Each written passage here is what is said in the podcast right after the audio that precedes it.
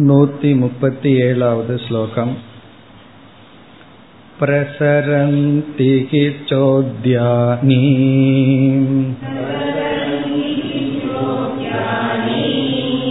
जगद्वस्तुत्ववादिषु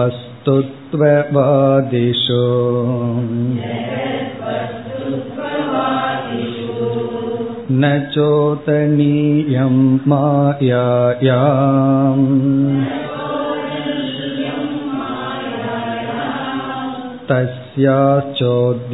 तस्याश्चोद्यैकरूपतः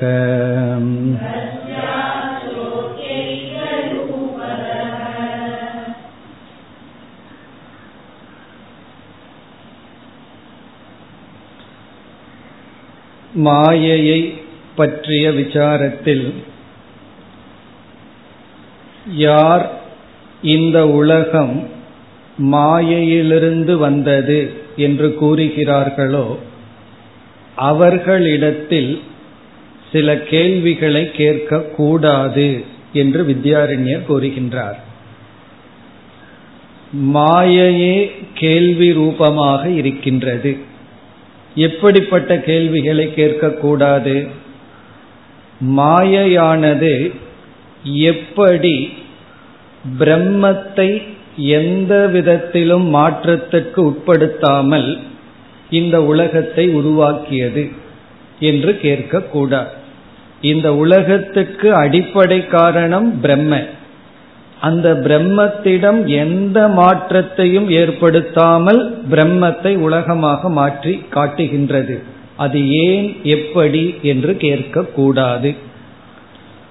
ஆனால் இந்த உலகம் எப்படி வந்தது என்ற கேள்விகளை எல்லாம் யாரிடம் கேட்கலாம்? யார் இந்த உலகத்தை சத்தியம் என்று நினைக்கிறார்களோ இந்த உலகத்துக்கு அணு காரணம் பிரகிருதி காரணம் என்று சொல்கிறார்களோ அவர்களிடம் கேட்கலாம். எப்படி இந்த உலகம் வந்தது என்றெல்லாம். அதைத்தான் இந்த ஸ்லோகத்தினுடைய முதல் வரியில் கூறுகின்றார். பிரசரந்திகி சோத்யானி. ஜோத்யானி என்றால் கேள்விகள் பிரசரந்தின சம்பவிக்கும். கேள்விகளை எல்லாம் நம்ம கேட்கலாம். யாரிடம்?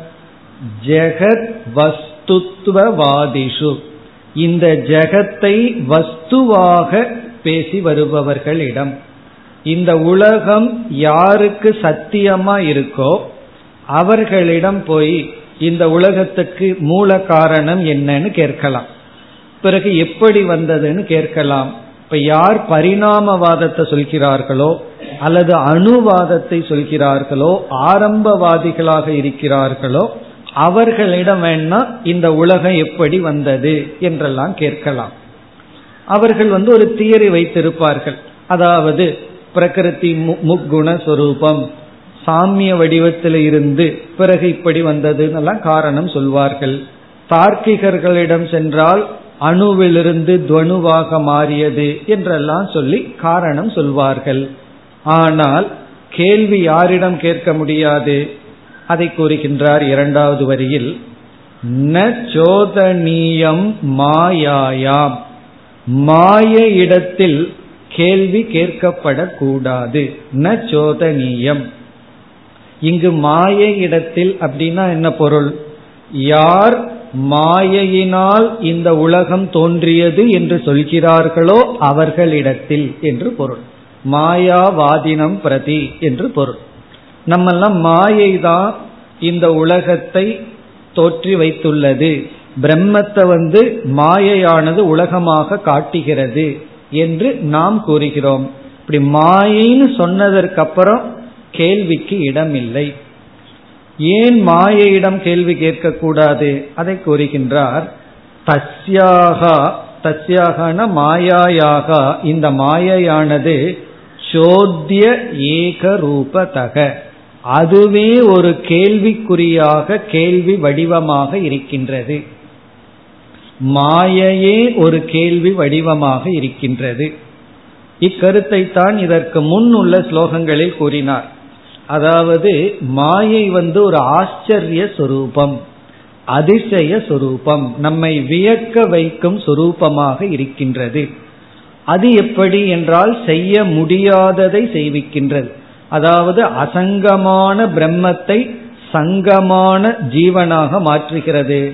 சேதனமான பிரம்மத்தை ஜடமான உலகமாக மாற்றுகிறது. இப்ப செய்ய முடியாததை செய்கின்ற ஆச்சரிய ரூபமாக கேள்விக்குறியாக மாயையானது இருக்கின்றது. அப்படி கேள்விக்குறியான மாயையிடம் நீ கேள்வி கேட்க கூடாது. இப்ப எப்பொழுது வந்து இது மாயைன்னு சொல்லிட்டோமோ அப்ப நீ என்னிடத்துல கேள்வி கேட்காதன்னு அர்த்தம். ஒருவன் வந்து சொல்றான் இருந்தாலும் நான் கேள்வி கேட்பேன் அப்படின்னு சொன்னா பிறகு நம்ம என்ன பதில் சொல்கின்றோம்? அதை அடுத்த ஸ்லோகத்தில் வித்யாரண்யர் கூறுகின்றார் நீ கேள்வி ரூபமான மாயையை கேள்வி கேட்டால் நான் என்ன செய்வேன் அதை கூறுகின்றார் நூத்தி முப்பத்தி எட்டாவது ஸ்லோகம் चोद्येऽपि यदि चोद्यं स्यात् त्वच्चोद्ये चोद्यते मया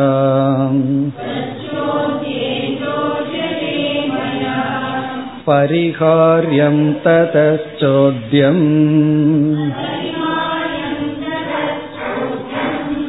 न पुनः प्रतिचोद्यताम्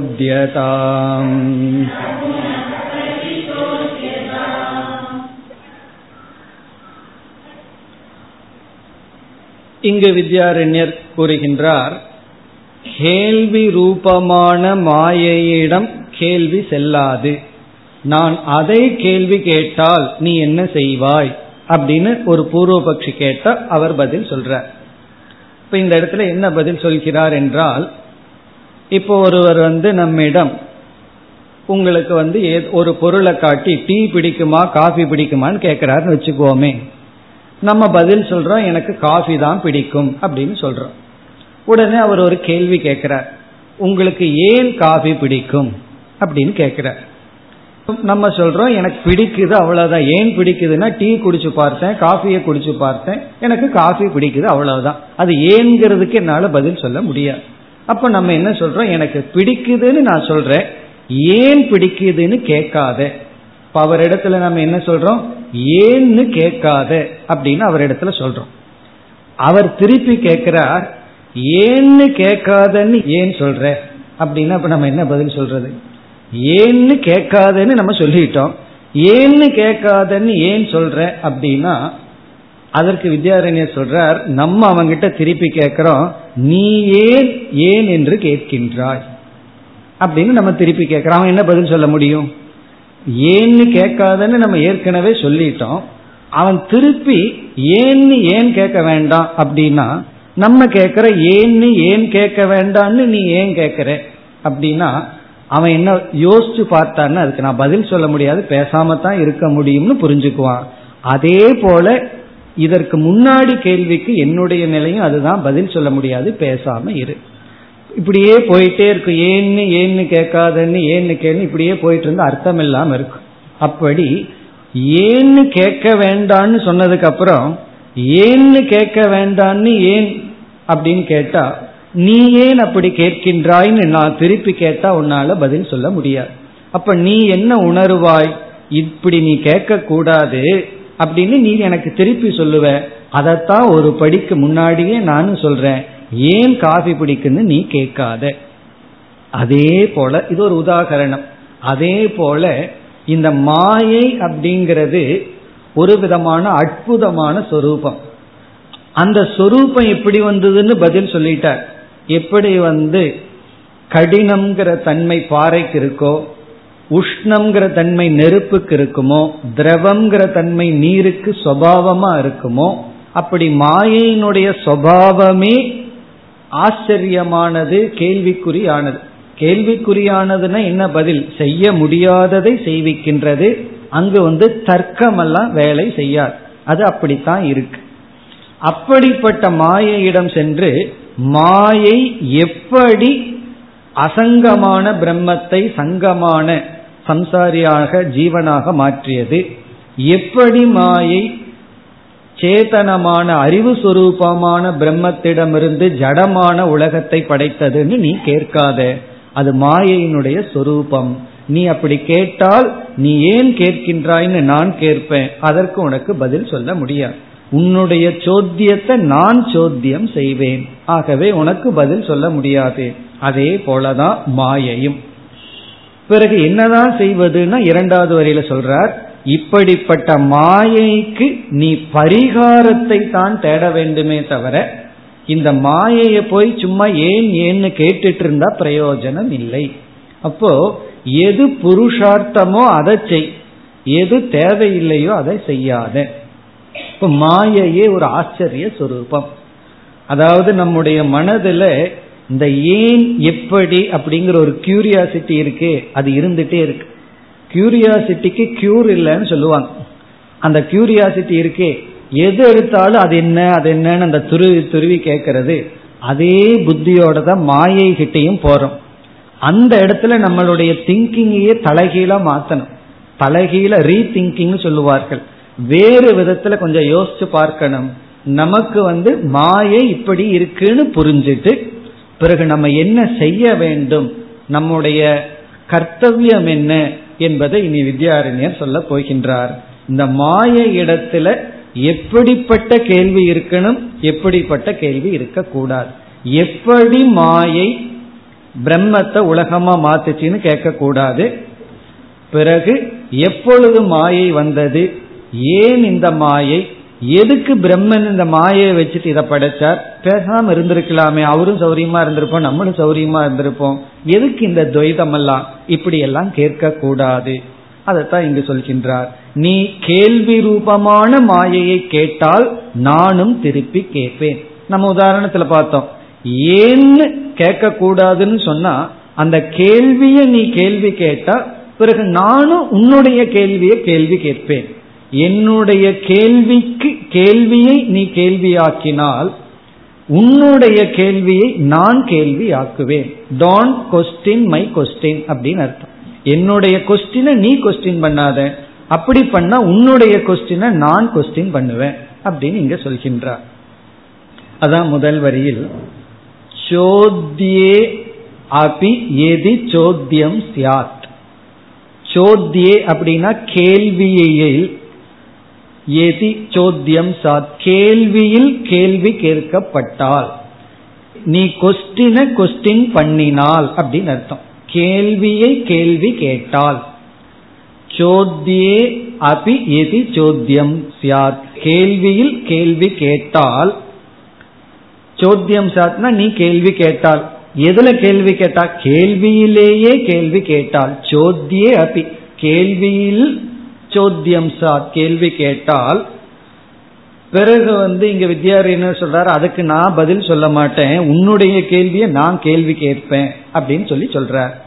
துவச்சோத்தியே சோத்தியதே மயா. துவச்சோத்தியே உன்னுடைய அந்த கேள்வியில் மயா சோத்தியதே என்னால் கேள்வி கேட்கப்படும். மயா அப்படின்னா என்னால் சோத்தியதேன கேள்வி கேட்கப்படும். உன்னுடைய கேள்வி என்னால் கேள்வி கேட்கப்படும் உன்னுடைய கேள்வியில் என்னுடைய கேள்வி இருக்கும்.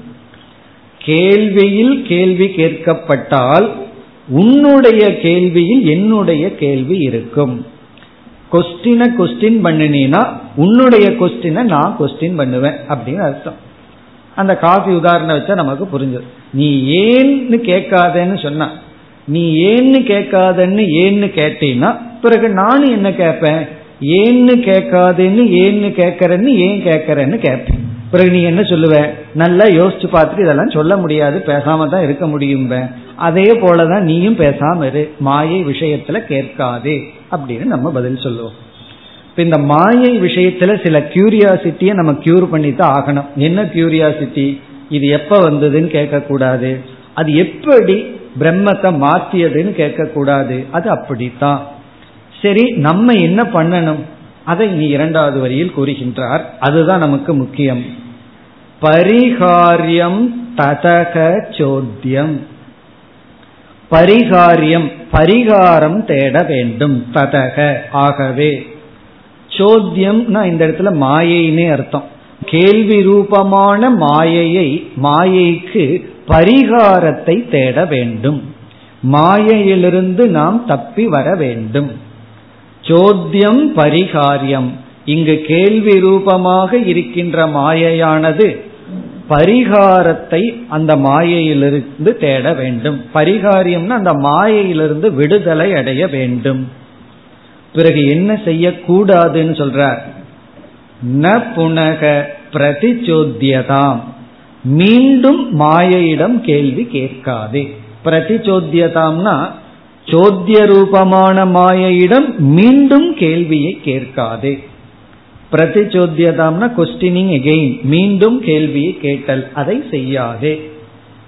பிறகு என்ன பண்ணு அப்படின்னா ஒழுங்கா பரிகாரத்தை தேடு. இப்ப பசிக்குது அப்படின்னா பசிக்கு என்ன பரிகாரம்? ஆகாரத்தை சாப்பிடுறது ஒருவர் நம்ம முன்னாடி ஆகாரத்தை கொண்டு வந்து வச்சிருக்காங்க. அங்க போய் கேள்வி கேட்டுட்டு இருக்கோம். இது எங்க விளைஞ்சது?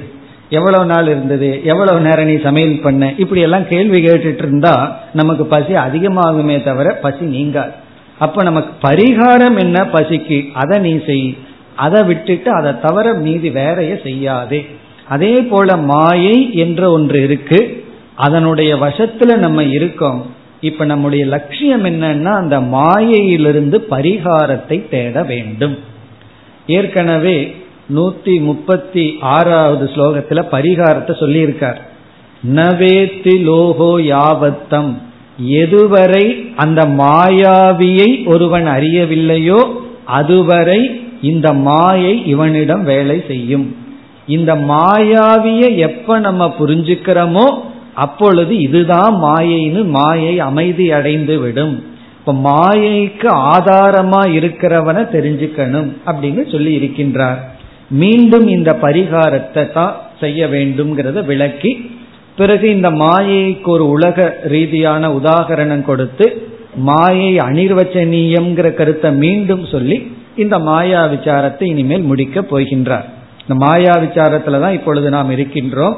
இப்ப கடைசியா எப்படி முடிக்க போறாருன்னா இந்த மாயைக்கு பரிகாரத்தை நீ தேடணுமே தவிர இந்த ஏன் ஏங்கிற கேள்வியை மாயையிடம் வைத்து கொள்ளாதே. அதுக்கு பதில் சொல்ல நம்மால இயலாதுங்கிறதுனால கிடையாது. மாயையினுடைய சொரூபமே அப்படி இருக்கின்றது. இப்ப மீண்டும் அடுத்த ஸ்லோகத்தில் என்ன சொல்றார்?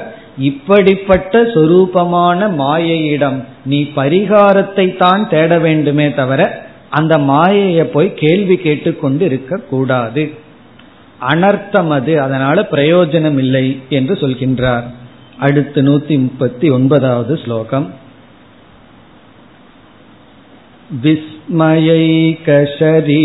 विस्मयैकशरीरायाः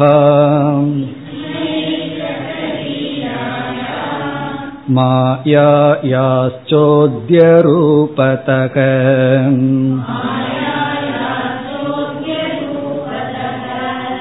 अन्वेष्य परिकारोऽस्याः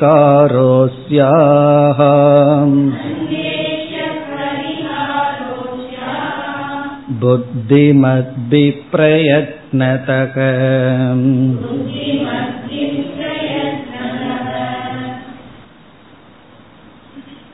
முதல் வரியில் மீண்டும் மாயையினுடைய சொரூபத்தை கூறி இப்படிப்பட்ட தன்மையான மாயையிடமிருந்து பரிகாரத்தை தான் நாம் தேட வேண்டும் என்று கூறுகின்றார். அதற்கு பிறகு எப்படி பரிகாரம்ங்கிறதையும் விளக்கப் போகின்றார். அதாவது பிரயோஜனமில்லாத கேள்விகளை கேட்க கூடாது அப்படிங்கிறது தான் இங்கு கருத்து. பல சமயங்கள்ல சத் சங்கம்ங்கிற பேர்ல ஏதாவது கேள்விகள்னு ஒரு குரு சொல்லிட்டா சில பேர் ஒரு கேள்வி கேட்பார்கள் பே இருக்கா இல்லையான்னு? எத்தனையோ விஷயம் இருக்கு கேட்டு புரிஞ்சுக்கிறதுக்கு. எந்த கேள்விக்கு ஒரு விதத்திலையும் அவங்களுக்கோ கேட்கறவங்களுக்கோ யாருக்குமோ பிரயோஜனம் இல்லையோ அந்த கேள்வியை கேட்டுட்டு உட்கார்ந்துட்டு இருக்கிறது. அப்படி வேண்டாம். எது எங்க நமக்கு ஒரு அனர்த்தம் இருக்கோ அந்த அனர்த்தத்திலிருந்து விடுதலை அடைகிறதுக்கு தான் நம்ம வந்து முயற்சி பண்ணணுமே தவிர சும்மா கேள்வி கேட்டுக்கொண்டு இருக்க கூடாது சில பேர் வந்து கேள்வி கேட்கறது ஒரு குவாலிபிகேஷனா நினைத்து கொண்டு இருப்பார் ஒருவர் கூறினார் நான் இந்த கேள்வியை எட்டு வருஷமா எல்லாத்துக்கிட்டையும் கேட்டுட்டு இருக்கேன் அவருக்கு அந்த கேள்வி மேலேயே ஒரு பற்று வந்துடுது. எல்லா எந்த சாமியை பார்த்தாலும் நான் இந்த கேள்வியை கேட்பேன் அப்படின்னு சொன்னார். அப்படின்னு சொல்லிட்டு உங்ககிட்ட கேட்கட்டுமான்னார். நான் கேட்க வேண்டான்ட்டு. காரணம் என்ன நான் என்ன பதில் சொன்னாலும் நீங்க அந்த கேள்வியை விட போறதில்லை. அப்புறம் எதுக்கு கேட்கணும்? அப்படி சில பேர்த்துக்கு அந்த கேள்வியிலேயே ஒரு சுவை இருந்துடும் அந்த கேள்வியை விடாம பிடித்து கொண்டு இருப்பார்கள். அப்படி அந்த கேள்வி மேல பற்று வந்து விடக்கூடாது. இப்ப நம்ம கேள்விக்கான பதில் அல்லது பரிகாரத்தை தான் தேட வேண்டும். இங்கு மாயையினுடைய சொரூபம் என்ன? விஸ்மய ஏக ஷரீராயாக. ரொம்ப அழகான வார்த்தையை வித்யாரண்யர் பயன்படுத்துறார். இந்த மாயை வந்து ஏக ஷரீரம். அதுக்கு ஒரே ஒரு பாடி தான் இருக்கான். அதனுடைய பாடி ஏகம்னா ஒன்று சரீரம்னா சொரூபம்னு அர்த்தம். இந்த இடத்துல பாடினா சொரூபம். இந்த மாயையினுடைய மாயைக்கு ஒரே ஒரு சொரூபம் தான் இருக்கு. அது என்ன சொரூபமா? விஸ்மய. விஸ்மயம் அப்படின்னா ஆச்சரியம் அதிசயம் ஒண்டர் மாயை அப்படின்னு நம்ம நினைச்சா நம்ம மனசுல ஒரு ஆச்சரியம் தான் வருமா? இப்படி ஆச்சரியத்தை உடலாக கொண்டுள்ள மாயை. இப்ப ஆச்சரியம்னு சொல்லும் போது எதன் அடிப்படையில் ஆச்சரியம்ங்கிறத ஏற்கனவே சொல்லி இருக்கார் நாமும் பார்த்திருக்கோம். எதை நம்ம ஆச்சரியமா பார்ப்போம்? செய்ய முடியாத ஒன்றை ஒருவர் செஞ்சா ஆச்சரியமா பார்ப்போம். அதை நம்ம போன வகுப்புல எல்லாம் பார்த்தோம். ஒருவர் பத்து இட்லியை சாப்பிட்டா ஆச்சரியமா பார்க்க மாட்டோம். நாற்பது இட்லி சாப்பிட்றாருன்னு வைவோம் அப்ப அது ஆச்சரியமா இருக்கு. ஏன்னா சாதாரணமா செய்ய முடியாத விஷயம். அப்படி செய்ய முடியாததை செஞ்சா அது ஆச்சரியம். ஜடமான ஒரு உலகத்தை சேத்தனமான ஒன்றிலிருந்து செஞ்சா அது ஆச்சரியம். சேத்தனமான பிரம்மத்திடமிருந்து இந்த ஜடமான உலகம் வந்திருக்கு. அது பெரிய ஆச்சரியம். எப்பொழுதுமே பந்தப்படாத சைத்தன்யத்தை பந்தப்படுகின்ற ஜீவனாக மாற்றுவது ஒரு பெரிய ஆச்சரியம். இப்படி ஆச்சரியம் என்கின்ற ஒரு சரீரத்தை உடைய மாயை மாயையிடமிருந்து விஸ்மய ஏக ஷரீராயாக அப்படிப்பட்ட மாயையிடமிருந்து மாயாயாக பிறகு மீண்டும் மாயைக்கு இனி ஒரு லட்சணம் சோத்திய ரூபதக. இது கேள்வி சுரூபமாகவே இருக்கின்றது. கேள்வி சுரூபமும் ஆச்சரியமும் ஒண்ணுதான். ஒன்னு ஆச்சரியமா பார்த்தோம் அப்படின்னா அங்க அது அது எப்படி? அப்படிங்கும் பொழுது அது ஆச்சரியமாகுது. எப்படி இப்படி செய்கிறார்? அப்பொழுது ஆச்சரியமாகுது. இங்க சில மாயா ஜால வித்தையெல்லாம் நீங்க பார்த்திருப்பீங்க. சர்க்கார் வந்து இங்க பண்ணுவார் மெட்ராஸ்ல பாஸ். அது எப்படி எப்படி பண்ண முடியும்? அப்படின்னு அது ஒரு கேள்விக்குறி இருக்கு. அந்த கேள்விக்கு பதில் தெரிஞ்சதுன்னா நம்ம அங்க உட்கார்ந்துருக்க முடியாது. போர் அடிச்சிடும் அது பதில் தெரியாததுனால தான் அதை இன்ட்ரெஸ்டிங்கா பார்க்க முடியும். ஒரு டம்ளர் எடுத்துக்குவாரு அதுல தண்ணியை ஊத்தி ஊத்தி ஒரு குடம் தண்ணியா மாத்துவார். அது எப்படி தண்ணி எடுக்கிறார்? ஆச்சரியம். அதான் சோத்திய ரூபதக. கேள்வி ரூபமாக இருக்கின்றது மாயை. இப்போ இந்த மாயை சோத்திய ரூபதக. கேள்விக்குறியாக இருக்கின்ற இந்த மாயையிடமிருந்து என்ன செய்ய வேண்டுமா? அன்வேஷ்யக பரிகாரக அஸ்யாகா. பரிகாரக அஸ்யாகா அன்வேஷ்யக. இதனிடமிருந்து பரிகாரத்தை தான் தேட வேண்டும். அன்வேஷ்யகன தேட வேண்டும். எதை நம்ம நாட வேண்டும்? பரிகாரக. பரிகாரத்தை தான் நாட வேண்டும். மாயையிலிருந்து வெளியே வர பார்க்கணுமே தவிர அதுக்குள்ள அமர்ந்து கொண்டு அது எப்படி எப்படி ஏன் ஏன்னு கேட்டுக்கொண்டு இருக்க கூடாது. யாரால் பரிகாரமானது தேடப்பட வேண்டும்? புத்தி மத்பிகி புத்தி உடையவர்களால். அப்ப புத்தி உடையவர்களால் அப்படின்னா புத்தி நமக்கு வந்து விட்டால் நம்ம என்ன செய்வோம்னா பரிகாரத்தை தான் தேடுவோமே தவிர அதற்குள் இருந்து கேள்வி கேட்டு கொண்டிருக்க மாட்டோம். புத்திமத்பிகி அன்வேஷக பரிகாரக. புத்தியுடையவர்களால் பரிகாரமானது தேடப்பட வேண்டும். இன்டைரக்டா என்ன சொல்ற? புத்தி இல்லைன்னா பரிகாரத்தை தேடாம அதுக்குள்ளேயே உட்கார்ந்துட்டுன்னு சொல்ற. புத்தி மத்பிகி பிறகு கடைசியில் ஒரு வார்த்தை பிரயத்ன தக பிரயத்ன தகன சரியான முயற்சியுடன் பரிகாரத்தை தேட வேண்டும். பிரயத்னதக பரிகாரக அன்வேஷக அதுவும் முக்கியம். நான் பரிகாரம் தேடுறேன் அப்படின்னு சொல்லிட்டு மாயையிலிருந்து விடுதலை அடையணும் அதுக்கு பரிகாரம் வேணும்னு சொல்லிட்டு ஜாதகத்தை போய் யார்கிட்டயாவது காட்டிட்டு இருந்தோம்னு வச்சுக்கோமே. அவர் என்னன்னு சொல்லுவாங்க. ஏதாவது போய் கோயிலில் மூணு சுற்றி சுத்திட்டு வான்னு சொல்லுவார். அப்போ சரியான முயற்சியுடன் பரிகாரத்தை தேட வேண்டும். ஏதாவது பாவம் பிடிச்சிருக்குன்னா அதுக்கு சில கர்மகாண்டத்துல சில பரிகாரம் இருக்கு. ஆனா இது ஞான காண்டத்தில் இருக்கிற பரிகாரம் எப்படின்னா வேதாந்தத்துல பரிகாரத்தை தேடணும்னா சரியான முயற்சினா சரியான விசாரம். அறிவை சரியாக பயன்படுத்தி பிரமாணதக அப்படின்னு அர்த்தம். பிரயத்தனதக இஸ் ஈக்வல் டு பிரமாணதக சரியான பிரமாணத்தின் மூலமாக பரிகாரத்தை தேட வேண்டும். நமக்கு வந்து சரியான அறிவு வேணும்னா அதற்கு தகுந்த அறிவை கொடுக்கும் கருவியின் மூலமாக நாம் பரிகாரத்தை தேட வேண்டும். இங்க பிரயத்தனம்ங்கிறது சரியான பிரமாணத்தை பயன்படுத்தி வேதாந்த பிரமாணத்தை பயன்படுத்தி சிரவண மனன நிதித்தியாசனத்தை மேற்கொண்டு மாயையிலிருந்து பரிகாரத்தை தேட வேண்டும். மாயையிலிருந்து விடுதலை அடைய வேண்டும். இவ்வளவு தூரம் சொன்ன உடனே இனி பூர்வபக்ஷி இறங்கி வந்து விட்டான். சரி நான் இனி மாயையை பத்தி கேள்வி கேட்கல. நான் மாயைக்கு பரிகாரத்தையே தேடுறேன். எனக்கு பரிகாரத்தை சொல்லுங்கள். இந்த மாயையை கொஞ்சம் புரிய வச்சு நான் எப்படிப்பட்ட பரிகாரத்தை தேட வேண்டும்னு சொல்லுங்கள் என்று அடுத்த ஸ்லோகத்தில் இனி பூர்வபக்ஷி பரிகாரத்தை கேட்கின்றான். நூத்தி நாற்பதாவது ஸ்லோகம். मायात्वमेव निश्चेयम्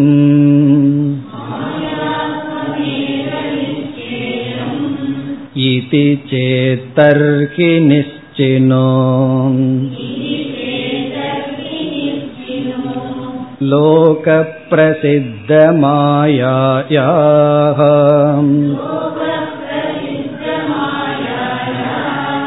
लक् लक्षणं यत्ततीक्ष्यताम्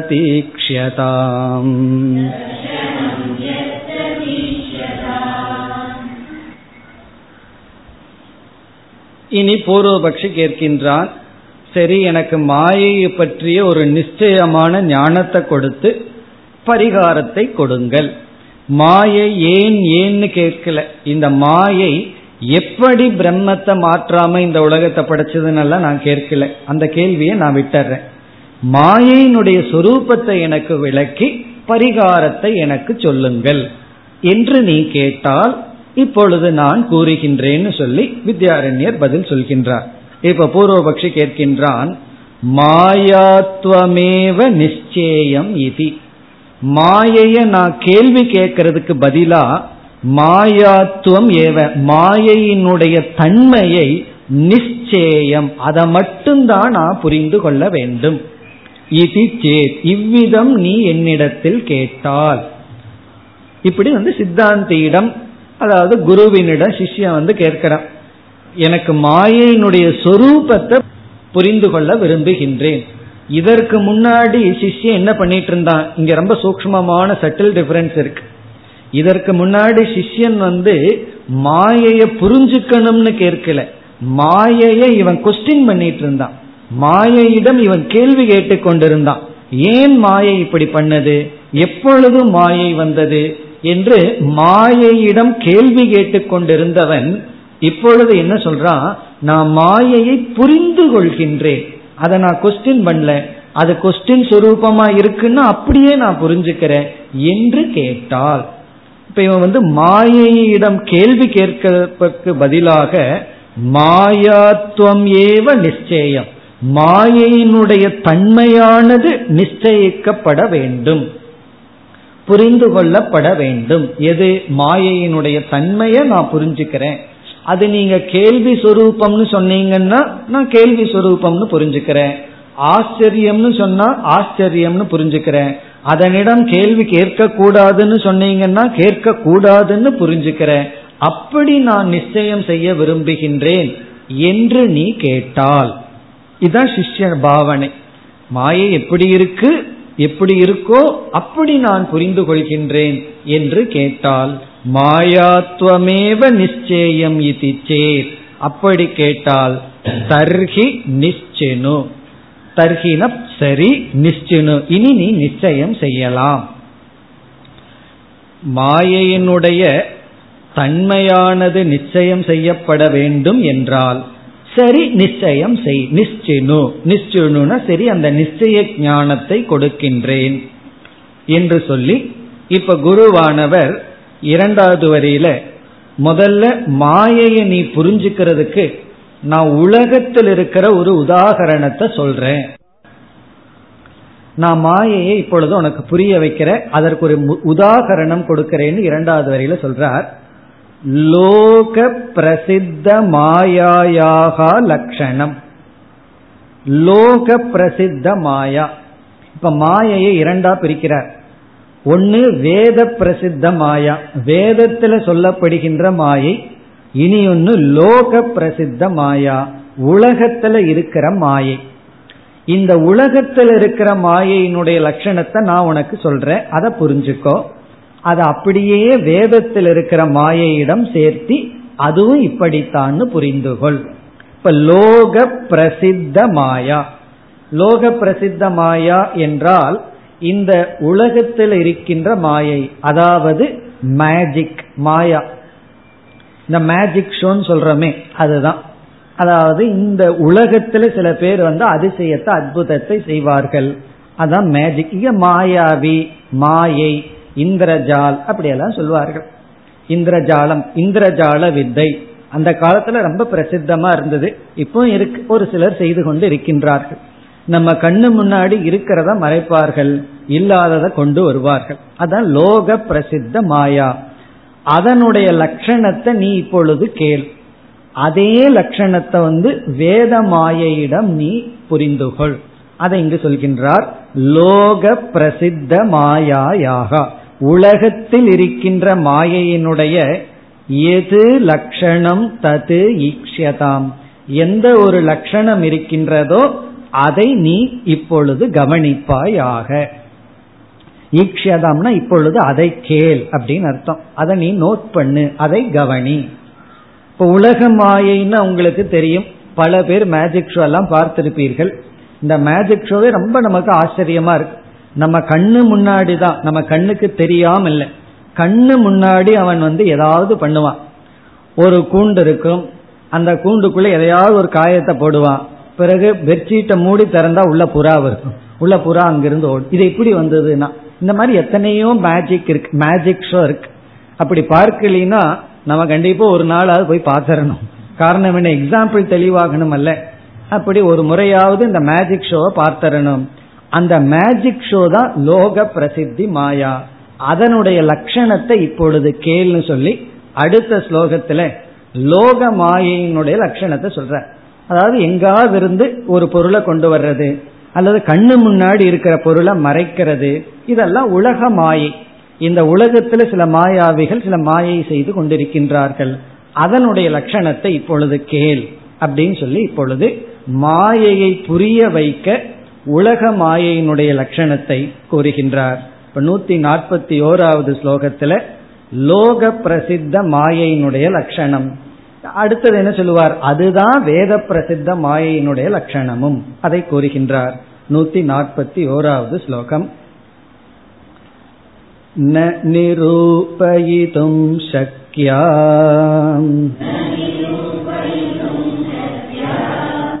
विस्पष्टं भासते च या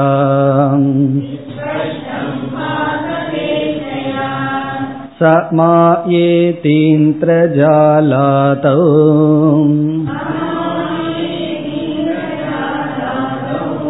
लोका सम्प्रतिपेदिरे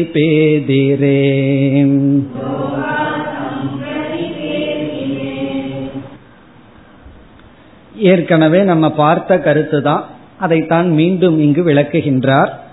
என்ன இப்ப சிஷ்யன் வந்து இறங்கி வந்து விட்டான். நான் அந்த மாயையிடம் போய் ஏன் எதற்கு எப்படி எப்பொழுதுங்கிற கேள்வி எல்லாம் கேட்கல. மாயை எப்படி இருக்கோ அப்படி நான் நிச்சயம் பண்ணி புரிஞ்சிட்டு பரிகாரத்தை தான் தேட விரும்புறேன்னு சொன்னா உடனே குருவானவர் நான் உனக்கு லோக பிரசித்த மாயையினுடைய லட்சணத்தை சொல்றேன் அப்படின்னு சொல்றார். முதல் வரியில அந்த லட்சணம் வருகின்றது. நமக்கு தெரிஞ்ச கருத்து தான் ந நிரூபயிதும் சக்யா விஸ்பஷ்டம் பாசதே யா. யா விஸ்பஷ்டம் பாசதே. எது தெளிவாக தெரிகிறதோ யா அப்படின்னா எந்த ஒரு ஆப்ஜெக்ட் எந்த ஒரு பொருள் விஸ்பஷ்டம் பாசதே. மிக தெளிவாக தெரிகிறதோ. நம்முடைய அனுபவத்துக்கு இருக்கு. ஆனா அது எப்படி வந்தது எங்கிருந்து வந்தது அது எப்படி இருக்கா இல்லையா? அது உண்மையிலேயே நம்ம கண்ணுக்கு முன்னாடி தெரியறது இருக்கா இல்லையா? இதெல்லாம் ந நிரூபயிதும் சக்கியா நிரூபணம் பண்ண முடியாது. அசக்கியா ந சக்கியா அந்த பொருளை வந்து நம்ம நிரூபிக்க முடியாது. அது இருக்குன்னு சொல்ல முடியாது இல்லைன்னு சொல்ல முடியாது. ஆனா தெரிஞ்சிட்டு இருக்கு இப்ப கண்ணு முன்னாடி இருக்கு. ஆனா விளக்க முடியாது. இங்க விளக்க முடியாதுன்னு சொன்னா சத் அசத்யாம் அர்த்தம். அது சத்துன்னு சொல்லிட முடியாது. அசத்துன்னு சொல்ல முடியாது. அது இல்லைன்னு சொல்ல முடியாது என்ன நம்ம கண்ணு முன்னாடி தெரியுது. இருக்குன்னு நம்ம சொல்ல முடியாது. அது எப்படி வந்தது? இல்ல இருக்குன்னு சொல்லலாம். அது திடீர்னு வந்ததுன்னு சொன்னா உலகத்துல விவஸ்தையே இல்லாம போயிடும். திடீர்னு எது வேணாலும் வரும் எது வேணாலும் போகும் அப்படின்னு ஆயிடும். இப்ப வந்து ஒரு பொருளை வந்து ஒரு மாயாவி உலகத்தில் இருக்கிற மாயாவி திடீர்னு படைக்கிறான்னு வச்சுக்கோமே இந்த மேஜிக் ஷோல எல்லாம் பார்த்தோம்னா அந்த பொருளினுடைய ட்ரேஸே இருக்காது. திடீர்னு அவன் கை முன்னாடி அதை படைப்பான். ஒரு மாம்பழத்தை திடீர்னு கை முன்னாடி கொண்டு வர்றான்னு வச்சுக்கோமே இப்ப அந்த மாம்பழத்தை என்னன்னு சொல்லலாம்? அது இருக்குன்னு சொல்ல முடியாது இல்லைன்னு சொல்ல முடியாது ஆச்சரியமா அவனுக்கு எல்லாத்தையுமே அப்படி படைக்கிற சக்தி இருந்ததுன்னா எதுக்கு கஷ்டப்பட்டு மேஜிக் ஷோ பண்ணி எல்லாத்திட்டையும் பணத்தை வாங்கிட்டு இருக்கான்? அவன் எல்லா பணத்தையும் அப்படியே படைச்சிருக்க வேண்டியது தானே. அவன் எவ்வளவு கஷ்டப்பட வேண்டியது இருக்கு தெரியுமோ? அங்க இருக்கிற ஆளுகளை எல்லாம் மேனேஜ் பண்ணி ஒரு ரெண்ட் எடுத்து எத்தனையோ கஷ்டப்பட்டு தான் பணம் சம்பாதிக்கிறான். அப்போ அவன் வந்து ஏதோ ஒரு தந்திரம் பண்ணி நம்ம கிட்ட இல்லாத ஒன்ன காட்டுறான். ஆனா அது இல்லைன்னு அந்த நேரத்தை சொல்ல முடியாது. கண்ணு முன்னாடி இருக்கு. சில சமயங்கள்ல எல்லாம் அது எப்படின்னு தெரியாது. இந்த மிக்சர் போட்டின மாதிரி பண்ணுவான். நம்ம கிட்டயே பாலை வாங்கி அதுல ஊத்துவான் திறந்து பார்த்தா பால் அதுல இருக்காது. அந்த பால் எங்க போச்சுன்னா இதெல்லாம் அவங்க செய்யற ஷோ அந்த இதை பார்த்தோம்னாலும் காகிதத்தை பார்த்தாலும் நனைஞ்சிருக்காது ஆனா பால் ஊத்துவான். சுட சுட பால் அதுல போகும். இதெல்லாம் எப்படின்னா ஒரு ஆச்சரியம் நடக்காதது நடந்துட்டு இருக்கு அதே போல நம்ம வீட்டுல போய் செஞ்சு பார்க்க கூடாது அதை செஞ்சு பார்த்தோம்னா விபரீதமான பலன் வரும். அது என்ன பலன்? இயற்கையில வருமோ அதுதான் வரும். அப்படி மாயைங்கிறது ரொம்ப ஆச்சரியமா இருக்கு. எதையுமே நிரூபிக்க முடியாது. ஆனா தெளிவா தெரிஞ்சிட்டு இருக்கு அதுதான் மாயையினுடைய சொரூபம். இந்த உலகத்தில் இருக்கிறவங்க எல்லாம் என்ன புரிஞ்சுக்குவாங்க? அப்படி ஒருத்தன் பண்ணுனா இது வந்து இந்திரஜாலம் அப்படின்னு புரிந்து கொள்வார்கள். அப்படிங்கிற உதாகரணத்தை தான் இங்க இவர் சொல்றார். ந நிரூபயிதும் சக்கியா. அதை நிரூபிக்க முடியாது. ஆனா விஸ்பஷ்டம் பாசது அவன் செய்யறதெல்லாம் தெளிவாக தெரிகிறது. இதைய வந்து உலகம் என்ன சொல்கிறதுன்னு இரண்டாவது வரையில சொல்றார். சா மாயா. இதுதான் மாயை. எது இங்க யான்னு முதல்ல சொன்னார். எது தெளிவா தெரியுதோ ஆனா விளக்க முடியாதோ சா மாயா. பிறகு என்னன்னா இந்திரஜாலாதோ இதுக்கு பேர் இந்திரஜாலம்னு பேர். இந்த சர்க்காரும் அவனுடைய மேஜிக் ஷோக்கு இந்திரஜால் அப்படின்னு தான் பேர் வச்சிருக்க இந்திரஜால். இந்திரஜாலாதோ லோகாகா சம்பிரதி பேதிரே லோகாகான சாதாரண மக்கள் சம்பிரதி பேதிரே அப்படின்னா ஏற்றுக்கொண்டுள்ளார்கள். இதை மாயை என்று உலகம் ஏற்றுக்கொண்டுள்ளது. அதை கொஸ்டின் பண்ணல. அக்செப்டட் இந்த உலகமானது இதுதான் மாயை அப்படின்னு ஏற்றுக்கொண்டுள்ளார்கள். சம்பிரதிபேத்திரேன்னா அக்செப்டட் இவ்விதம்தான் மாயை அப்படின்னு ஏற்றுக்கொண்டுள்ளார்கள். இப்ப இங்க வித்யாரண்யர் கேட்கிறார் இத நீ மாயைன்னு கேள்வி கேட்காம ஏற்றுக்கொண்டு அழகா பார்த்து ரசிச்சுட்டு பணத்தை கொடுத்துட்டு வர்ற. அதே போல வேத மாயை நீ ஏற்றுக்கொண்டு இந்த உலகத்தையே ஒரு மேஜிக் ஷோவா பார்த்துட்டு சந்தோஷமா இருன்னு சொல்ற. அங்க மூணு மணி நேரம் எப்படி சந்தோஷமா பார்த்து ரசிச்சுட்டு வர்றமோ அதே போல அவன் பிராரப்த முடிகிற வரைக்கும் இந்த உலகமே உனக்கு ஒரு மேஜிக் ஷோவா இருக்கணும்னு அர்த்தம். இது மேஜிக் ஷோன்னு புரிஞ்சுட்டோம் அப்படின்னா கேள்வி எல்லாம் கேட்டுட்டு இருக்க மாட்டோம். கியூரியாசிட்டி எல்லாம் கியூர் ஆயிரும். பேசாம பார்த்து ரசிச்சுட்டு இருப்போம். அப்படி சொல்ற. இந்த உலகம் இப்படிப்பட்ட ஒரு அனுபவத்தை கொஸ்டின் பண்ணாம அக்செப்ட் பண்ணிருக்குன்னு அர்த்தம். நீ வந்து மாயையினுடைய ஒரு சொரூபத்தை ஒரு இடத்துல ஏற்றுக்கொண்டுள்ளாய். எந்த இடத்துலனா இந்திரஜாலாதோ இந்திரஜாலம் முதலிய இடத்தில் இப்படிப்பட்ட ஒரு அனுபவத்தை இருக்கு. அதை அனுபவிக்கிறோம் தெளிவா ஆனா விளக்க முடியாது.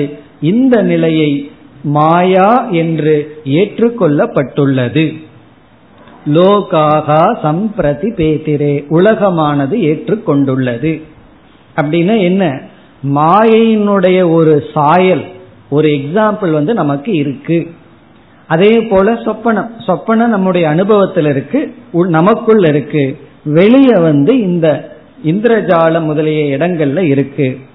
இதன் எப்படி உலகம் ஏற்றுக்கொண்டுள்ளதோ என்று சொல்லி இனி அடுத்த ஸ்லோகத்துல அதே போலதான் மாயையையும் நீ பார்க்க வேண்டும்.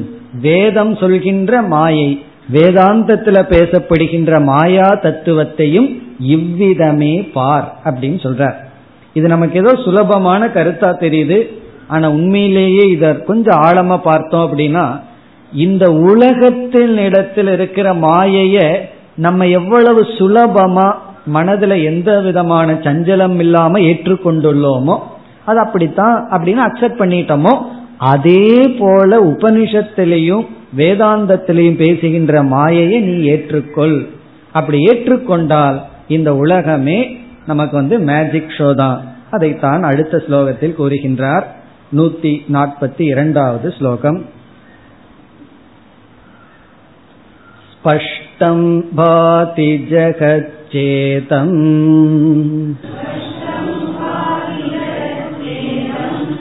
अशक्यं तन्निरूपणम्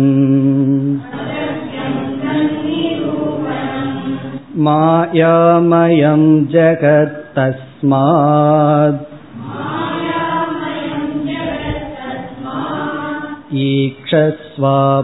ईक्षस्वापक्षपाततः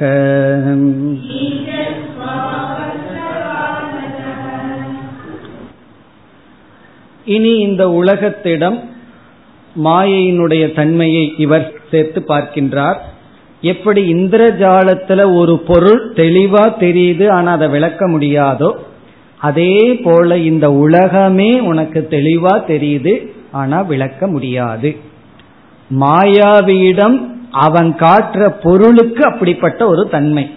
எந்த பொருளை காட்டுறானோ அல்லது எப்படிப்பட்ட ஒரு ஆக்டிவிட்டிஸ் அவன் ஈடுபடுறானோ அதெல்லாம் அப்படிப்பட்ட தன்மை. ஆனால் வேதம் சொல்ற மாயைக்கு பொருள் என்னன்னா இந்த உலகமே அப்படிப்பட்டதுதான். அதை சொல்கின்றார். ஸ்பஷ்டம் பாதி ஜெகத் இதம். இதம் ஜெகத்.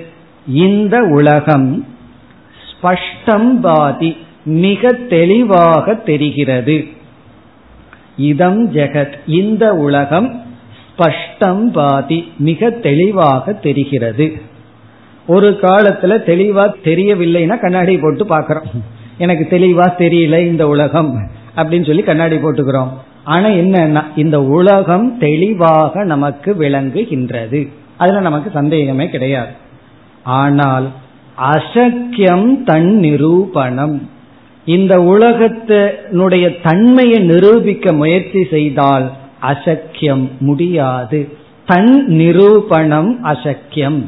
தன் நிரூபணம்னா ஜெகத்தை நிரூபிப்பதுங்கிறது அசக்கியம் இம்பாசிபிள் நம்மால முடியாது. இந்த உலகம் நமக்கு தெளிவாக தெரிகிறது. அதுல சந்தேகம் கிடையாது. ஆனால் இதை நிரூபிக்க முயற்சி பண்ணணும் அப்படின்னா அது முடியாது. இப்ப இந்த கருத்தை மீண்டும் அடுத்த இரண்டு ஸ்லோகங்கள்ல விளக்க போற. அதாவது எப்படி இந்த உலகத்தை நிரூபிக்க முடியாது அப்படிங்கறத விளக்க போகின்றார். அதையும் நம்ம பல சமயங்கள்ல பார்த்திருக்கோம். சன்னாப்பிய சன்னாப்யுபயாத்மிகானோன்னு சொல்லி. இந்த உலகத்தை சத்துன்னு சொல்ல முடியாது. ஏன் சத்துன்னு சொல்ல முடியாது? இருக்குன்னு சொல்ல முடியாது.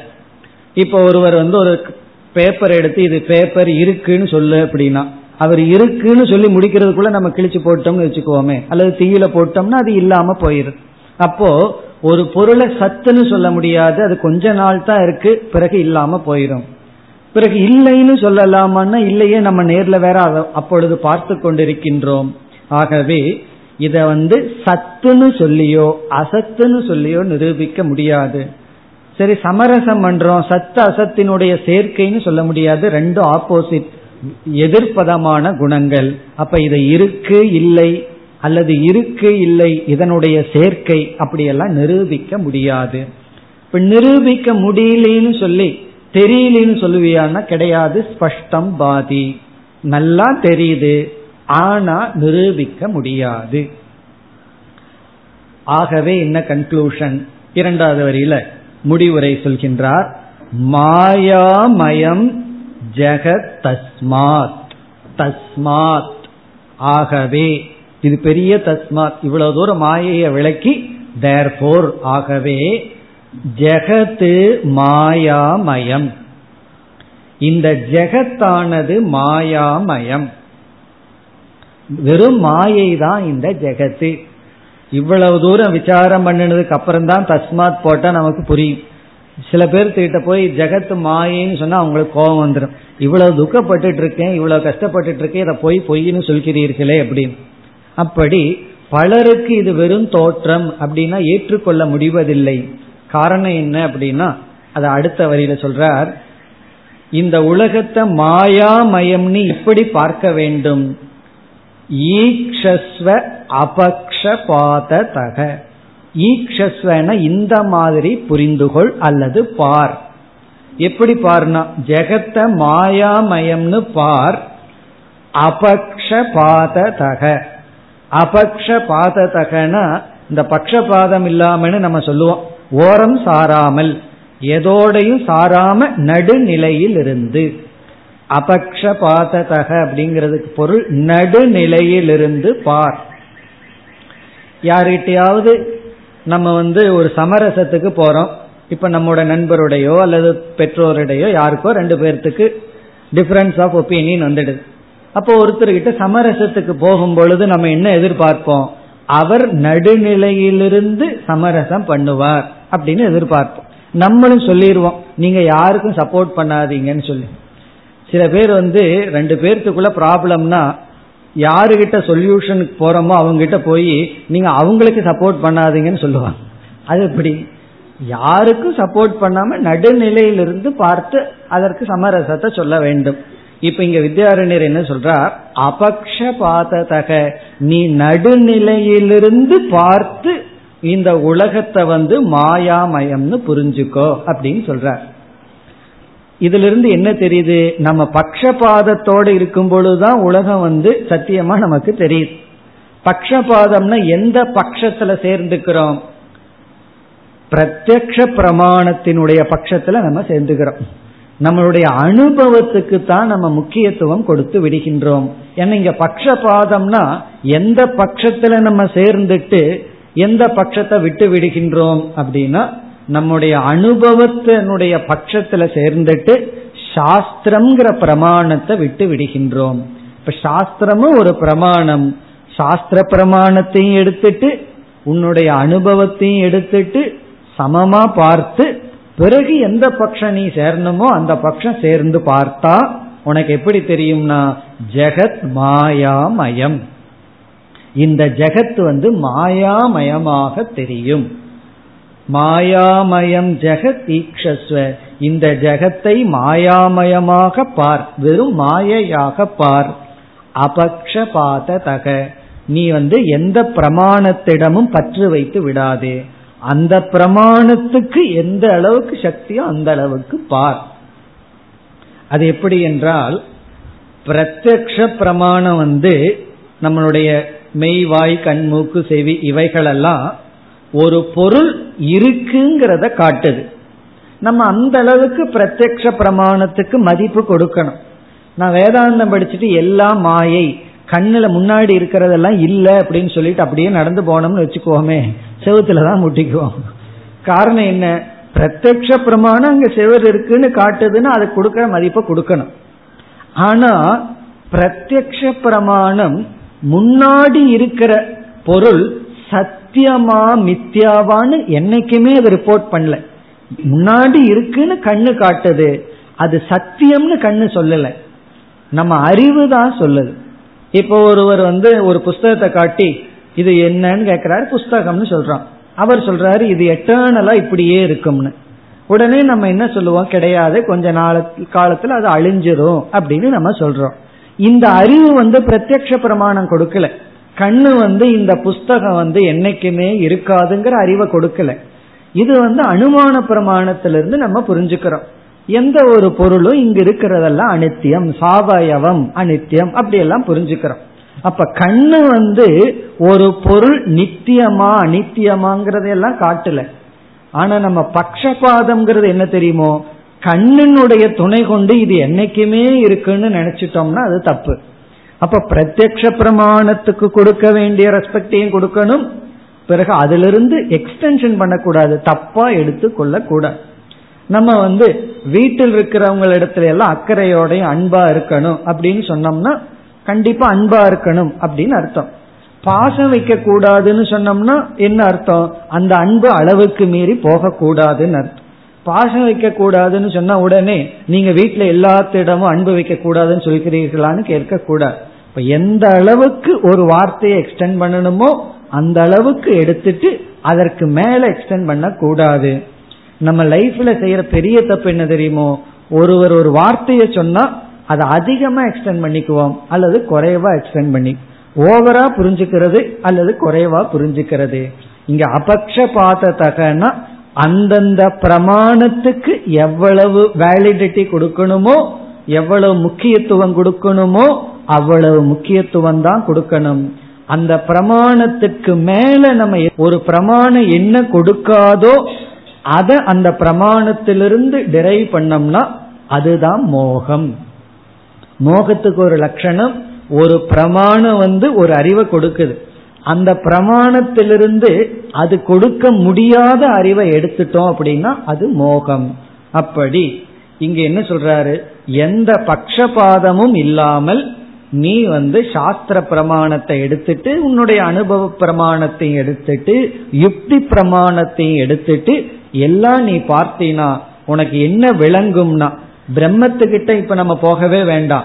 இந்த ஜெகத்து வந்து ஸ்பஷ்டம் பாதி ந நிரூபைதும் சக்கியா இது தெளிவா தெரியுது ஆனா விளக்க முடியாது.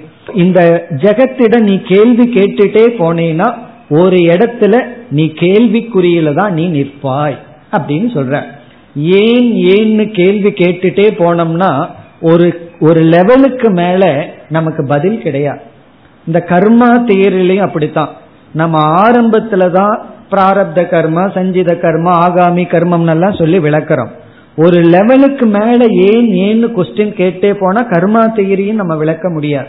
அப்ப அந்த இடத்துல வந்து மாயை தான் வந்து ஆகணும் மாயையை கொண்டு வந்து தான் நம்ம சால்வ் பண்ணி ஆகணுமே தவிர இது எப்படி வந்தது இது எப்படி வந்தது?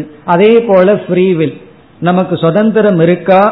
அல்லது எல்லாமே ஈஸ்வரனுடைய அனுகிரகமானா ஒரு லெவல்ல இருந்து தான் அதற்கு பதில் சொல்ல முடியும். நமக்குன்னு ஒரு ஃப்ரீவில் இருக்கு ஈஸ்வரனுடைய அனுகிரகம் இருக்குன்னு நம்மளுடைய ஈகோ ஈஸ்வரனுடைய அனுகிரகத்தை வச்சுட்டு பதில் சொல்ல முடியும். நீ முயற்சியினால நடைபெறுதா ஈஸ்வரனுடைய அனுகிரகமான்னு கேட்டா. நான் முயற்சி பண்றது ஈஸ்வரனுடைய அனுகிரகம்னு சொல்லிட்டே இருந்தோம்னா நம்ம பதில் சொல்ல முடியாது.